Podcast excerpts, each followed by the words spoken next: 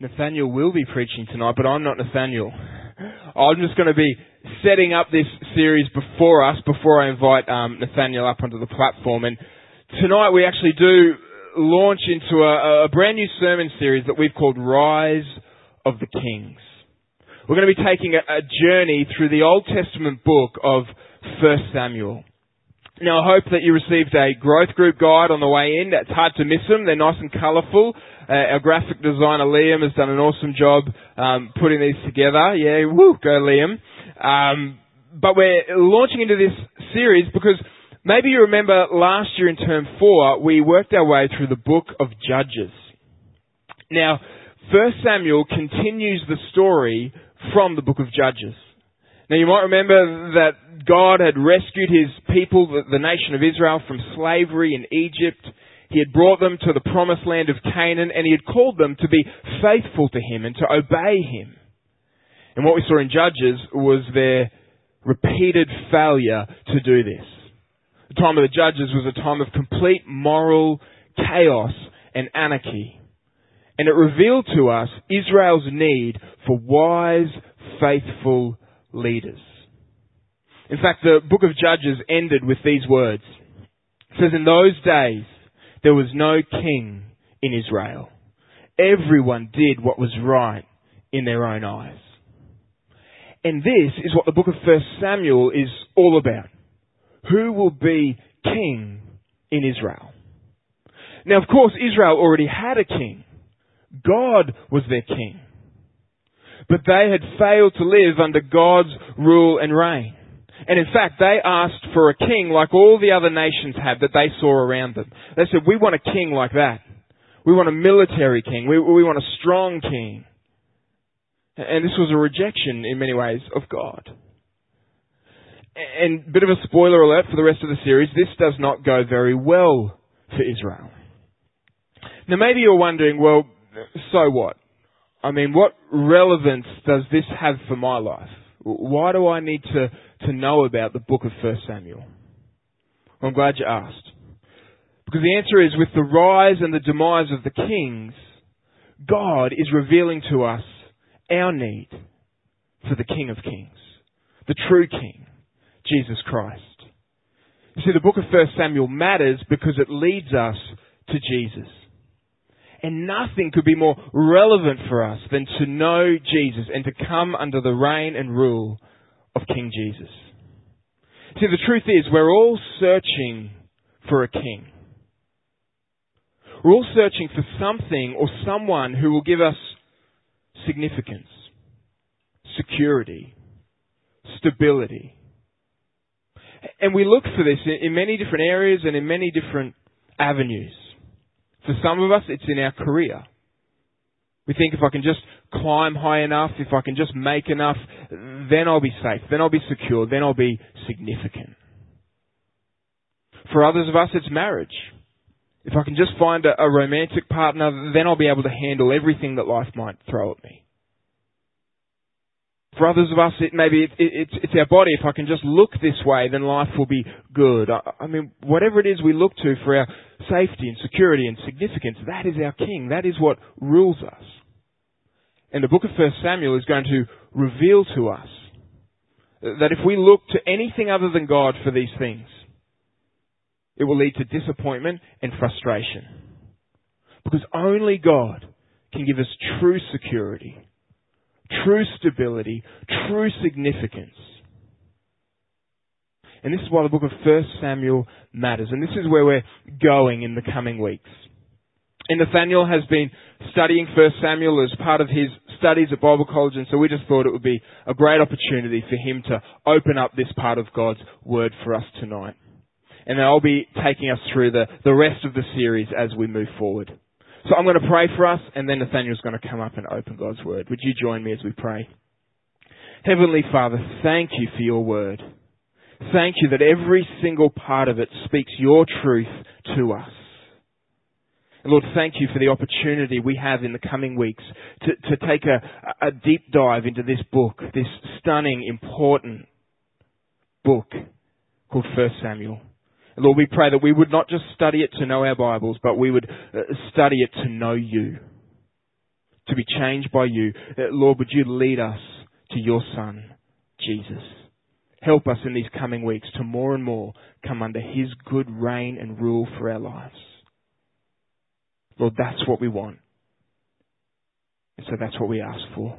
We humble ourselves before you now, and we pray this in Jesus' name. Amen. Thanks, Adam. I am Nathaniel, not Adam. It's great to be here with you guys this evening. If you don't know me yet, uh, I am Nathaniel and I have the privilege of working with our young people here at BPCC. Going to be starting off the book of 1 Samuel with us tonight, but first I've got a question for you. If you think back to your book reading or perhaps movie watching uh, experiences, what's the best opening line you've ever read?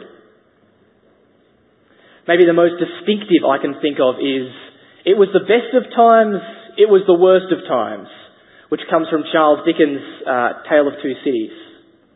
Or maybe familiar bedtime stories. I have really great memories of mum and dad reading, In a hole in the ground there lived a hobbit, from The Hobbit.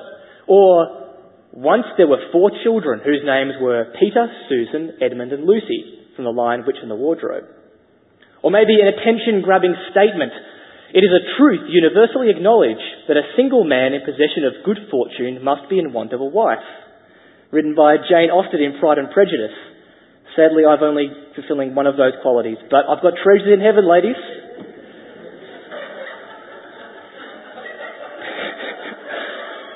That was funny in AM, but you guys will love it.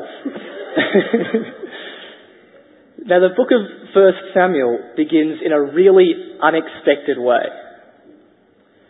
For a story that's all about the rise of kings, like we just heard, all this grandeur and splendor that we're going to come across, you might expect that it would begin in a palace, the birth of a, of a young prince perhaps, or a place of power, but instead we're going to see how 1 Samuel begins with a humble woman who is struggling to conceive. On the surface, that seems pretty strange, right? But that's actually exactly how God works. God works in unexpected ways and through uncommon means. So today we're going to see how God used one barren woman and her desperate desire for a child to raise up a man who would be a mighty leader of God's people.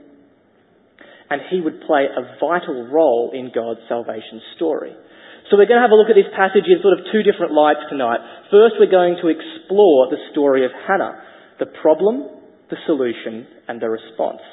We're going to start at the beginning, 1 Samuel 1 verse 1, and work through to chapter 2:11, and then we're going to come back and look at the broad picture of this passage, beyond the story of one woman and what we can learn from her story, to the big picture of how this passage shows us our true King. So if you have your Bibles with you, open up with me to 1 Samuel 1 verse 1. And we'll start by looking at the problem which immediately emerges.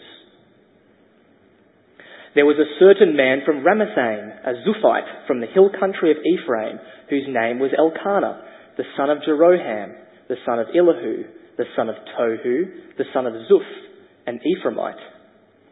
He had two wives. One was called Hannah and the other Peninnah. Peninnah had children, but Hannah had none. Now we see straight up after the really long names, we see the problem emerges. And it's a deep and a painful problem. One of the women, named Peninnah, has children, but the other, Hannah, does not. She suffers the pain of being childless. Now, despite my mere 22 years now and three or four facial hairs, I have seen I have seen and been touched by the pain of this struggle. But I know that I can still barely imagine the pain a woman feels. A woman who desperately desires children but can't bear them. There's a hardship in this particular struggle to watch others fall pregnant and give birth and be filled with joy and to feel happy for them, but to be denied that blessing. And I'm sure that there are many of you here this evening who know that far better than I do. And the time that Hannah lived in was particularly challenging to bear this struggle in. Because back then, children were even more important in their culture than they are in our culture today. For a woman, to have children was seen as her primary goal, her main purpose. To be seen, to be barren, to be childless, was to be seen as being virtually useless. Children brought future security. Children continued along the family line. Pension payments and aged care, they, they weren't around. So without children, you would have no one and nothing to care for you in your old age. And in Hannah's situation, this is even harder to bear, as we see in the next few verses. So, back to verse 3 there. Year after year, this man went up from his town to worship and to sacrifice at the Lord Almighty at Shiloh, where Hophni and Phinehas, the two sons of Eli, were priests of the Lord. Whenever the day came for Elkanah to sacrifice, he would give portions of the meat to his wife Peninnah and to all her sons and daughters. But to Hannah he gave a double portion because he loved her and the Lord had closed her womb. Because the Lord had closed Hannah's womb, her rival kept provoking her in order to irritate her. This went on year after year. Whenever Hannah went up to the house of the Lord, her rival provoked her until she wept and would not eat. Her husband Elkanah would say to her, Hannah, why are you weeping? Why don't you eat? Why are you downhearted? Don't I mean more to you than ten sons? So we see here that Hannah is not only left barren, not only left without that which she most deeply desires, she's living in a house with a woman who has been given ten children, who has an abundance of that blessing. And this woman is not supportive or empathetic. She is cruel and she is provoking and she delights in lording it over Hannah's misery. And her husband isn't really all that comforting either, right? Like, he does give Hannah a double portion of the offering, sort of a blessing of sorts.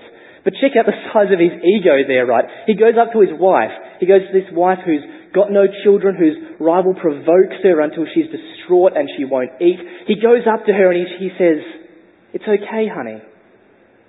You've got me. I'm honestly amazed that Elkanah survives past this verse. Like, 10 points of self-restraint to Hannah. Now for us, our deepest desires probably aren't the same as Hannah's. They're probably not for a barren womb to be opened. But we all do have deep desires, right?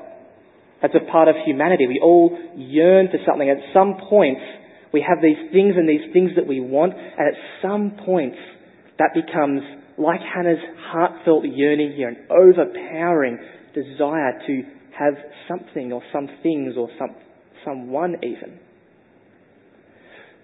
So what does that look like for you?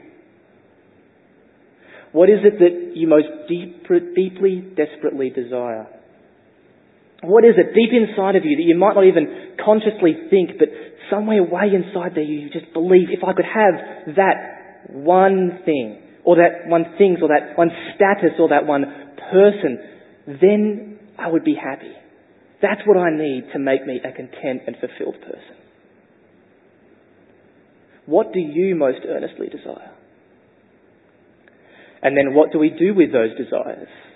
What do we do when our yearnings just seem too much to bear? Well, in the next part of Hannah's story, we see a wise response to that yearning.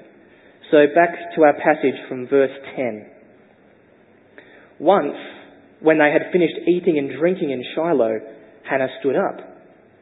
Now Eli the priest was sitting on his chair by the doorpost of the Lord's house. In her deep anguish, Hannah prayed to the Lord, weeping bitterly. And she made a vow, saying, Lord Almighty, if you will only look on your servant's misery and remember me, and not forget your servant, but give her a son, then I will give him to the Lord for all the days of his life, and no razor will ever be used on his head. Now the name Hannah means a woman of grace. And we see the biblical Hannah live up to her name in the way that she responds to Peninnah's cruel words. It seems unfair, right? It seems unfair that a woman like Peninnah would be given children while Hannah's left barren. It would be reasonable to expect her to go to anger, go to God in anger and to vent her frustration, say, God, why would you do this? Why would you give her children and not me? I'm following you. I've got faith in you. She's mean and she's nasty. Why don't I have kids? That's not fair. You would expect her to shout at him, to rage at him for a bit. That's what I would have done in her situation. Let's, let's be honest. That's what I have done in my situations. But we learn an important lesson from Hannah's attitude here we see that she goes to God. She brings her pain to God and she cries out to God in anguish. She lays that desire at his feet. She cries out pleading with him for a son. I'm reminded of the opening verses of Psalm 46, which we unpacked together a few weeks ago and which should shape our attitudes when we come to God.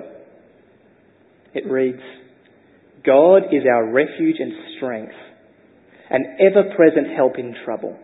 Therefore we will not fear though the earth give way and the mountains fall into the heart of the sea, though its waters roar and foam and the mountains quake with their surging. So where can we take our challenges, our struggles, our deepest desires?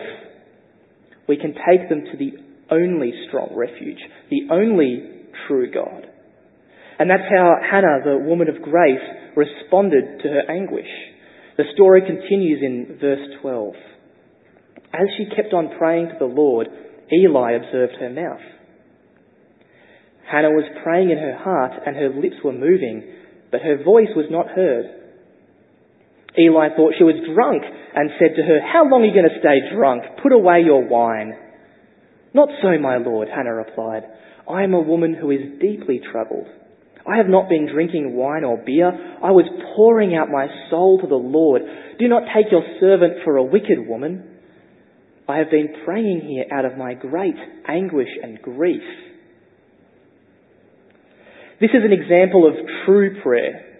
There's a common misconception that true prayer, real prayer, has to be calm and composed. That the more spiritual you are, the more contemplative and serene you'll seem when you're praying.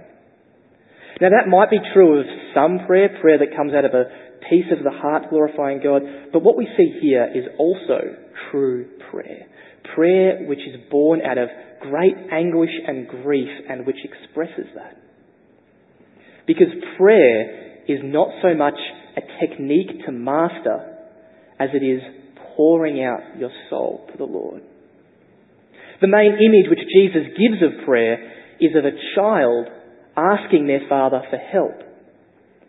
Now, anyone who's got experience with young children knows that they don't ask for something. When they're serious, when they really want something, they don't ask in a quiet, contemplative sort of way. When a kid really wants something, they're going to let you know, and they're going to do it with lots of emotion. The cry of a child is a cry of faith. It reflects the belief that they are speaking to someone who hears them, and who understands them and who can help them. And so the cry of a desperate prayer is just that, a cry of childlike faith. It arises from the belief that God is a Father who is willing and able to answer us. So what creates true prayer?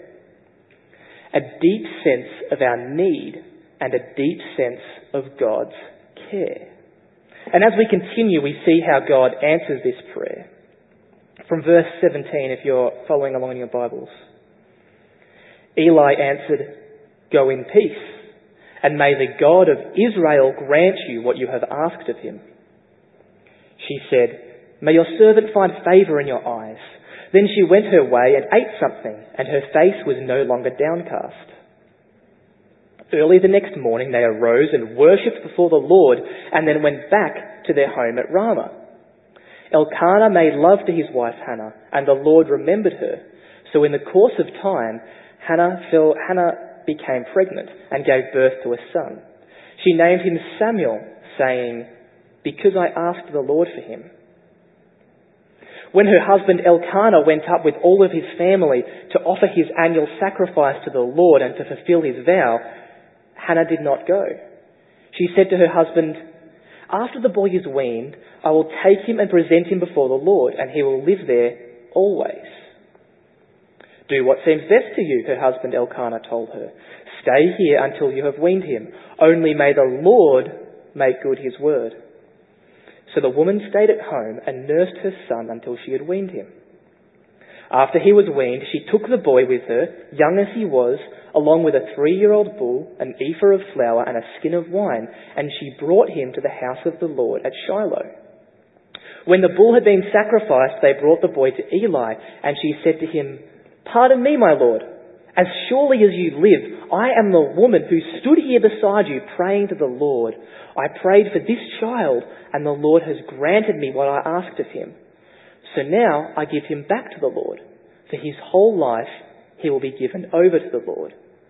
And he worshipped the Lord there. Hannah has been given what she most desperately desired. But in the process, she has found where her true joy is. Her true joy is in God. And so she gives back her yearned for son with joy. And there's a lot to learn from Hannah's attitude here. She's been given by God that which she most desperately desired, but then she takes this son, her firstborn son, and she gives him back to God to serve at the temple with Eli, the high priest. Now, if you've got toddlers, you probably think this is a genius idea, right? Keep the baby, enjoy all the cuteness until it's big enough to break things, make mess, and then just send him off to the, to the temple, score some faith points, and you're set. We don't, we don't accept three-year-old interns though, so don't get any ideas from Hannah. But to be serious though, this would have been particularly hard for Hannah, right? Not just giving away any child, not after God's given her, you know, five or six kids, but giving back her firstborn, yearned for son back to God. Now, my siblings wouldn't agree, but they're not here to disagree. But I reckon that there's just something special about being your parents' firstborn child. There's just something that makes you particularly valuable. But for Hannah to hand over any one of her children, let alone her firstborn son, would have been, I imagine, incredibly difficult. I was speaking to a mum during the week about this passage, talking about what Hannah does here, how she gives her child back to God. And she said that when she considers this, when she thinks about giving her child over as Hannah does here, her heart physically aches a little bit at the thought of it. How could Hannah do this? Because she has discovered true happiness and satisfaction. It's not in her child, it's in her God. And this attitude is a really good example for us today. When God blesses us, we have two choices. We can choose to enjoy and use that for ourselves, or we can choose to give back to Him. Now, this is not just a call to give more financially, to top up the offering bag, or no, I'm thinking about everything that God has given us. Whether it's money or resources or time, skills, ability, relationships, we have all been hugely blessed by God in all sorts of different ways. And we can all hear this call to give back to Him from what He has blessed us with. Now it's important to note here that I'm not uh, proclaiming and preaching a prosperity gospel of just have faith to God, give God all your stuff and He will bless you financially and make you happy. No, the message here is to have faith in Christ. To give your desires over to Him and you will find true joy in Him. He'll provide you with what you truly need and He will use you for His glory. Hannah was given more children after this. Five more children we learn later in chapter 2. But she rejoices in God when she has just the one and she's giving him back to God. Because the point is not that if we trust in God, He'll grant our desires. That's not what the passage is saying. The point is that when we trust in God, He will bring us true joy in relationship with Himself. And He will use us to accomplish His purposes. He does so much better than just blindly granting everything that we ask of Him. Because from Hannah's story, we see that God uses us to accomplish not our plans, but His plans. And that's what's highlighted in the final section of our passage in chapter 2 verses 1 to 11.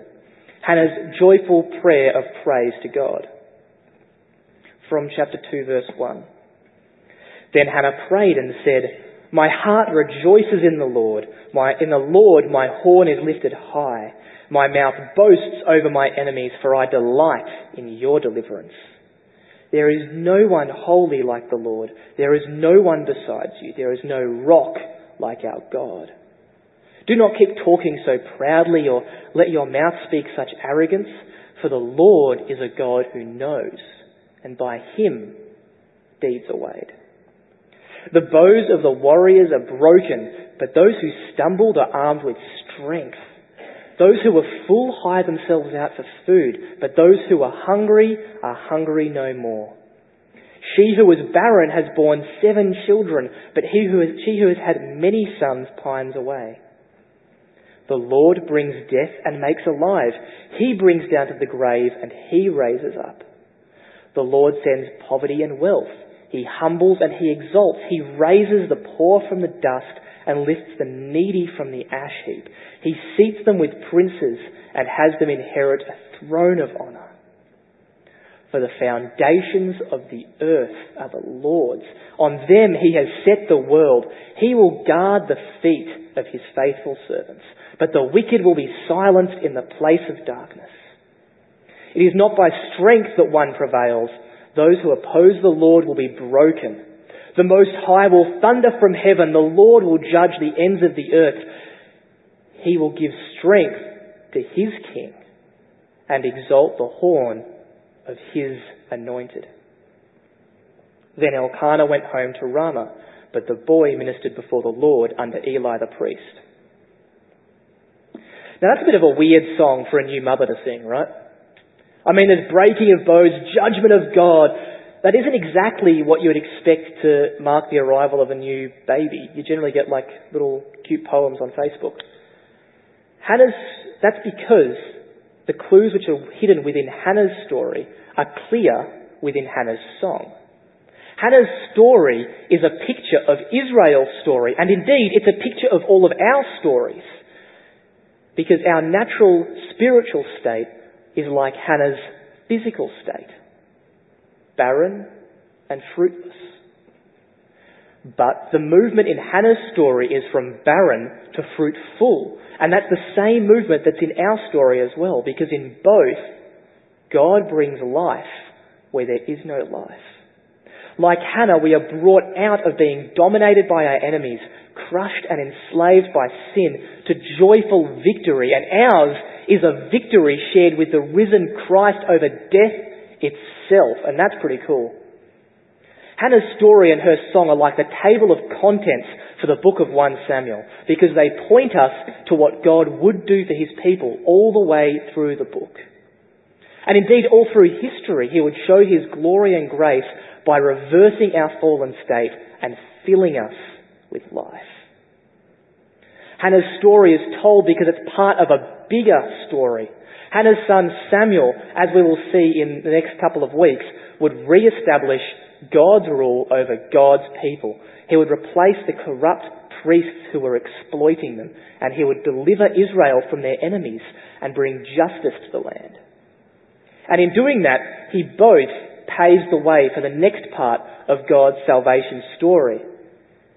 And he points us forward to Jesus, the ultimate King, the true judge, the perfect prophet, and the most high priest. When Mary fell pregnant with Jesus, she sang a song recorded in Luke based heavily on Hannah's song here in 1 Samuel 2. Both of these women rejoice in God's provision, but they're both most focused on what God is going to do for his people through that. What happened to Hannah is the beginning of, da- of the story of David's rise to the throne. And what happened to Mary is the fulfillment of this. The beginning of the story of Jesus' rise to his eternal throne. Both tell us that God's King is coming and that when he does, he's going to turn the world upside down. Hannah sings, The Lord brings death and makes alive. He brings down to the grave and raises up. The Lord sends poverty and wealth. He humbles and he exalts. Jesus takes those who are dead in sin and gives them new life in his name. Jesus takes those who are weighed down by grief and lifts them up to sit with him in glory. He brings down judgment to those who defy him, and he brings grace to those who humbly admit their need for him. And Jesus takes ordinary people, people like you and people like me, people like Hannah and people like Elkanah, and he uses them as his tools in the world to accomplish his plan of salvation. And if that's you, like me, someone who has placed your faith in Jesus, then that's awesome. We have this great, amazing assurance of what God uses us for. And if you don't have a relationship with Jesus yet, I would strongly encourage you to consider that, to consider why that is. Because in God we can bring all of our desires, we can place them at His feet, and we can find true joy and true contentment. So if that's you and you're wondering about that, I really encourage you after the service, talk to a friend who's Christian. Talk to an elder at the connection centre out at the back. Talk to one of the staff here because that's the best decision you can ever make. God is our heavenly Father. He knows our innermost longings and desires and He is our only safe refuge. He is the only place we can bring those desires to. When we lay them at His feet, we will find true joy. So whether you're feeling useless and low at the moment or whether you're seeing how God has used you, the day is coming when God's King will come again.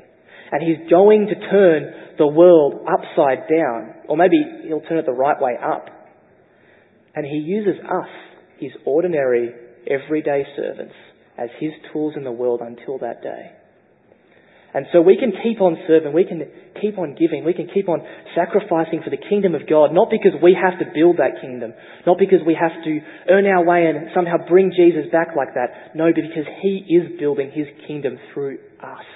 We are part of His perfect salvation plan. And because our joy is found in God, who uses ordinary people, like all of us here, for His extraordinary plan. Let's pray. Dear Lord, thanks for bringing us here this evening. Thank you that we can come together and worship you, Lord. Thank you that we can come together and hear from your word and be shaped by what you're bringing to us tonight, Lord. We pray that you can, will continue to work in us through your Spirit as we go home, as we go about our days, as we go into our weeks, Lord.